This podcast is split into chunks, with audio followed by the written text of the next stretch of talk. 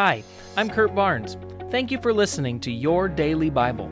It's my prayer that you would be continually growing in your relationship with Jesus and that this podcast would be one of the many tools that the Holy Spirit is using in your life to bring about transformation. Don't forget to press the subscribe button and remember you can hear our full length sermons at scf.tv. Welcome back again to your Daily Bible Podcast as we continue our Peace Plan series. Today is day 20 as we continue on the topic of assisting the poor, Jesus' antidote to the big worldwide giant of extreme poverty. And I want to look at a section of scripture today from 2 Corinthians chapter 8 verse 1 through 9. And this is what Paul writes to the church in Corinth. Now, I want you to know, dear brothers and sisters, what God, in His kindness, has done through the churches in Macedonia. They are being tested by many troubles, and they are very poor. But they are also filled with abundant joy, which is overflowed in rich generosity. For I can testify that they not only gave what they could afford, but far more. And they did it with their own free will they begged us again and again for the privilege of sharing in the gift for the believers in Jerusalem. They even did more than we had hoped, for their first action was to give themselves to the Lord and to us, just as God wanted them to do.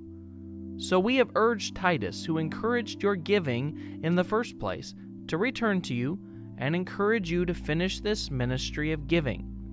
Since you excel in so many ways in your faith, your gifted speakers, your knowledge, your enthusiasm, and your love for us, I want you to excel also in this gracious act of giving. I am not commanding you to do this, but I am testing how genuine your love is by comparing it with the eagerness of the other churches. You know the generous grace of our Lord Jesus Christ. Though he was rich, yet for your sake he became poor so that by his poverty he could make you rich. Okay, this is one of the Bible's clearest teachings on the importance of giving. Paul is telling the Corinthian church that they are so good at so many things, but there's one area where they're lacking, and that is in this area of giving. The Corinthian church was in a rich city, it was an area full of resources in the middle of the Roman Empire, and yet this was an area that they struggled. Meanwhile, other churches, like the Macedonian churches, who were in the midst of famine and poverty, were eager to give. Despite their circumstances, they gave far more than, than what Paul or the others ever would have even asked or hoped or expected. They had to beg him to continue giving because they understood something. Something that Paul points out clearly to the church in Corinth that giving is really a sign of how genuine our love is.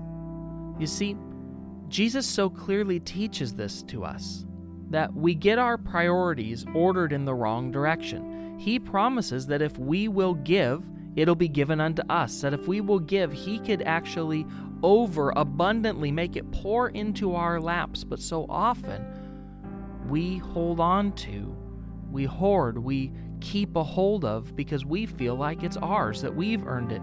But the truth of becoming a disciple of Jesus is we come to a place where we realize everything comes from God. It all came from Him in the first place, it all belongs to Him, and He is far better at caring for your and my needs than you or I ever could be. We could never make a financial plan better than God's kingdom plan for our lives, and that plan is for us to be willing to give. Now, like the Macedonians, you don't have to have a lot. Jesus tells us the story of the widow who only had two coins, and yet she still gave. God's not looking for the big gift, He's looking for us to search our hearts, to be honest with ourselves, and to be willing to give what God asks us to give. And in doing this, God can use us to make a huge difference in this world. Let's pray. Father, I pray that you help us to be a more generous people. I pray right now that people would examine their hearts, their minds, their motives, their finances, and that they would and I would turn it all over to you. Lord, we say to you today, you're the provision, you're our provider, you're the one who every good and perfect gift comes from. So, Lord, today I declare you are Lord over my finances.